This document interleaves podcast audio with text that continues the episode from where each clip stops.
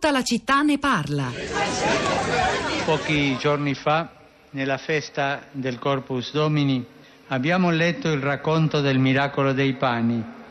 Gesù dà da mangiare alla folla con cinque pani e due pesci. E la conclusione del brano è importante. Tutti mangiarono a sazietà e furono portati via i pezzi avanzati, dodici ceste. Gesù chiede ai discepoli che nulla vada perduto, niente scarti. E c'è questo fatto delle dodici ceste. Perché dodici? Che cosa significa? Ma dodici è il numero delle tribù di Israele, rappresenta simbolicamente tutto il popolo. E questo ci dice che quando il cibo viene condiviso in modo equo, con solidarietà, nessuno è privo del necessario. Ogni, ogni comunità può andare incontro ai bisogni dei più poveri. Ecologia umana ed ecologia ambientale camminano insieme. Vorrei allora che prendessimo tutti il serio impegno di rispettare e custodire il creato, di essere attenti ad ogni persona, di contrastare la cultura dello spreco e dello scarto.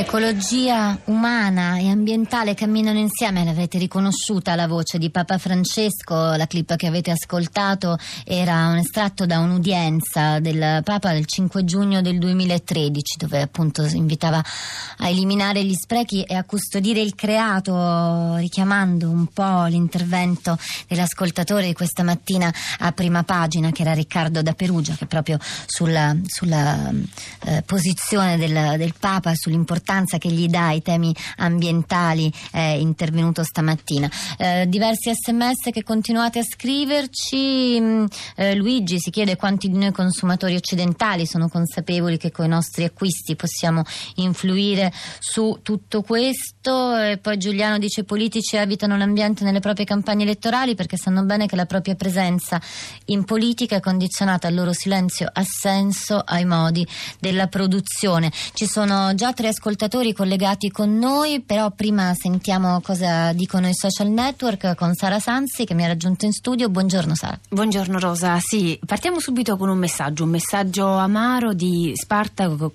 Spartaco che su Facebook ci scrive Io non sono nessuno, ma con buon senso, vivendo una vita normale, mi rendo conto che tutti questi grandi proclami sono solo balle. Il pianeta si ribellerà, a prescindere dalla nostra volontà. Sono stato negli oceani per decenni, ho visto il degrado, ho contribuito contribuito con la mia professione era il progresso, la crescita. Vedo l'ipocrisia pure degli ecologisti. Non ci può essere compromesso se si vuole continuare così come vogliamo. Non è sostenibile. La terra, ripete, si ribellerà. E poi Nino, oh, leggiamo alcuni estratti del suo posto, del suo messaggio che può essere letto per intero sulla pagina La città di Radio 3. Nino scrive è una questione latente e dormiente per numerose ragioni. Fin quando in modalità convenzionale si confinerà l'ambiente rappresenta un contesto ambientalista, non ne verremo fuori. Andando su Twitter troviamo Domenico che scrive aiutare i poveri non dà guadagni, si preferisce aiutare pseudopoveri sani e in perfetta forma, perché c'è lucro e lasciare morire di fame persone realmente povere. Allora, c'è Roberto che ci scrive: Io non sono proprio sicuro che il tema ambiente sia così a cuore alla gente, perché penso che non sia un problema che esce nelle campagne elettorali in Italia e nel mondo. Mi sembra più di nicchia che globale per i popoli. Interessante sarebbe scoprire come la sensibilità su questo argomento sia diminuita. Vediamo con gli ascoltatori che sono collegati con noi se secondo loro questa coscienza ambientale è aumentata o diminuita. Mauro, buongiorno, iniziamo con lei. Buongiorno. Lei da dove chiama? Io chiamo da Roma. Sì, io penso che la coscienza ambientale non, non, sia diminuita, sì comunque voi fate bene sempre a sollecitare, però c'è sempre un'omissione, come ho scritto nel mio sms e vi ringrazio di darmi l'opportunità di, di poter esprimere questo punto di vista, che è la questione dell'esplosione, così una volta si chiamava bomba demografica, di cui non si parla più. Io mentre aspettavo che voi mi chiamavate e anche un po' emozionato mi sono di corsa messo a guardare qualcosa su internet, effettivamente sono ancora rimasto sorpreso da tanti siti che parlano di questo, però mh, poi i mass media ne parlano poco. Eh, sembra che negli ultimi anni fosse Al Gore che aveva a cuore questo tema e poi è stato messo un po' in silenzio. Insomma è facile vedere dei dati, sembra che ci sia eh, una, ogni anno la popolazione aumenta di un numero impressionante di unità, qua parla di, su una rivista scientifica, Scienze Conosciute, parla di eh, almeno una popolazione quasi di mezza Europa ogni anno in più che si potrebbe raddoppiare nel giro di, di, negli, ultimi, insomma, negli ultimi dieci anni potremmo avere una popolazione mondiale completamente raddoppiata.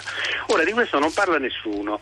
Mi rendo conto che sono scelte importanti anche individuali, non si possa toccare la scelta delle persone diciamo, a procreare per carità di Dio, però è anche vero che una, una campagna, specialmente ne, perché poi c'è una, un grande squilibrio nei paesi più poveri, questo problema è estremamente eh, sentito, cioè insomma molto, eh, molto, forte. Insomma fare una campagna anche su questo. Eh, Mauro, è interessante eh, quello che Papa... dice perché ci sono diversi sms che mh, mm, scrivono commenti simili alla sua posizione, però le leggo velocemente dall'editoriale di Avvenire di oggi, Gerolamo Fazzini, proprio da cui siamo partiti, dice colpa dell'aumento della popolazione, la fame nel mondo, no, non è la democrazia il cuore del problema, con buona pace dei neomaltusiani. Serve un surplus di tecnologia, male non farebbe. I dati dicono non da oggi che i fattori decisivi quando si parla di fame sono guerre e cambiamenti climatici. Sentiamo come la pensa anche Edoardo che è collegato con noi. Buongiorno.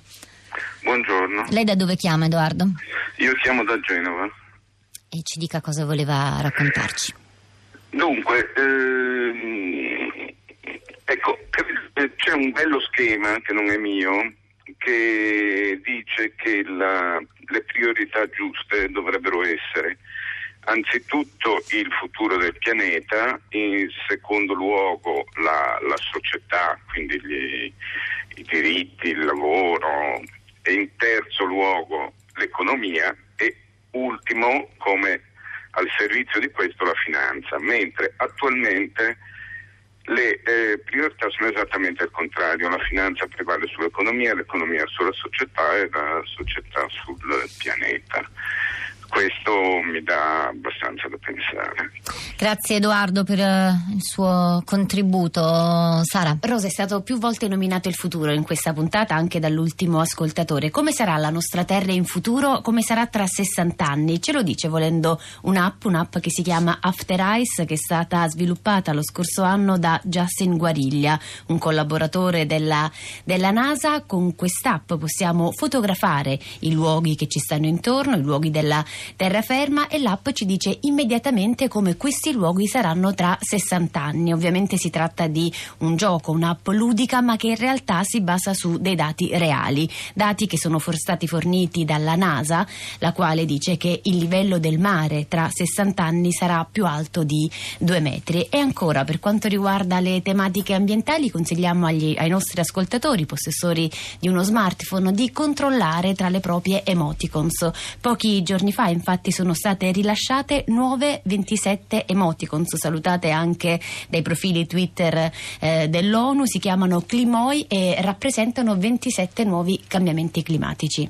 Ma questo non lo sapevo, andrò subito a controllare. Sara, grazie. C'è Bruno che scrive intervengo dopo l'intervento dell'esperta, mi colpisce ascoltare soluzioni in tema ambientale come quelle indicate come se bastasse uno schiocco di dita per far sì che si vieti l'uso del petrolio e i suoi derivati. È facile sparare sparare sentenze sulla politica di cui si lamenta l'assenza di questi temi, ma mi sorge spontanea una domanda. Tutti questi interventi su questo tema tramite sms, facebook, mail da parte di ascoltatori sensibili, ma loro che cosa hanno votato alle ultime elezioni? Noi vi salutiamo così, lasciamo la linea a Radio 3 Europa con Anna Maria Giordano che ci porta in Macedonia e poi a Radio 3 Scienza che parlerà di scorie nucleari. Vi auguriamo un buon fine settimana e vi salutiamo da questi microfoni Rosa Polacco e Sara Sanzi, di là dal vetro Alfredo Morana, Piero Pugliese, Cristina Faloci e Cristiana Castellotti, anche alla cura del programma. Ci risentiamo lunedì mattina alle 10.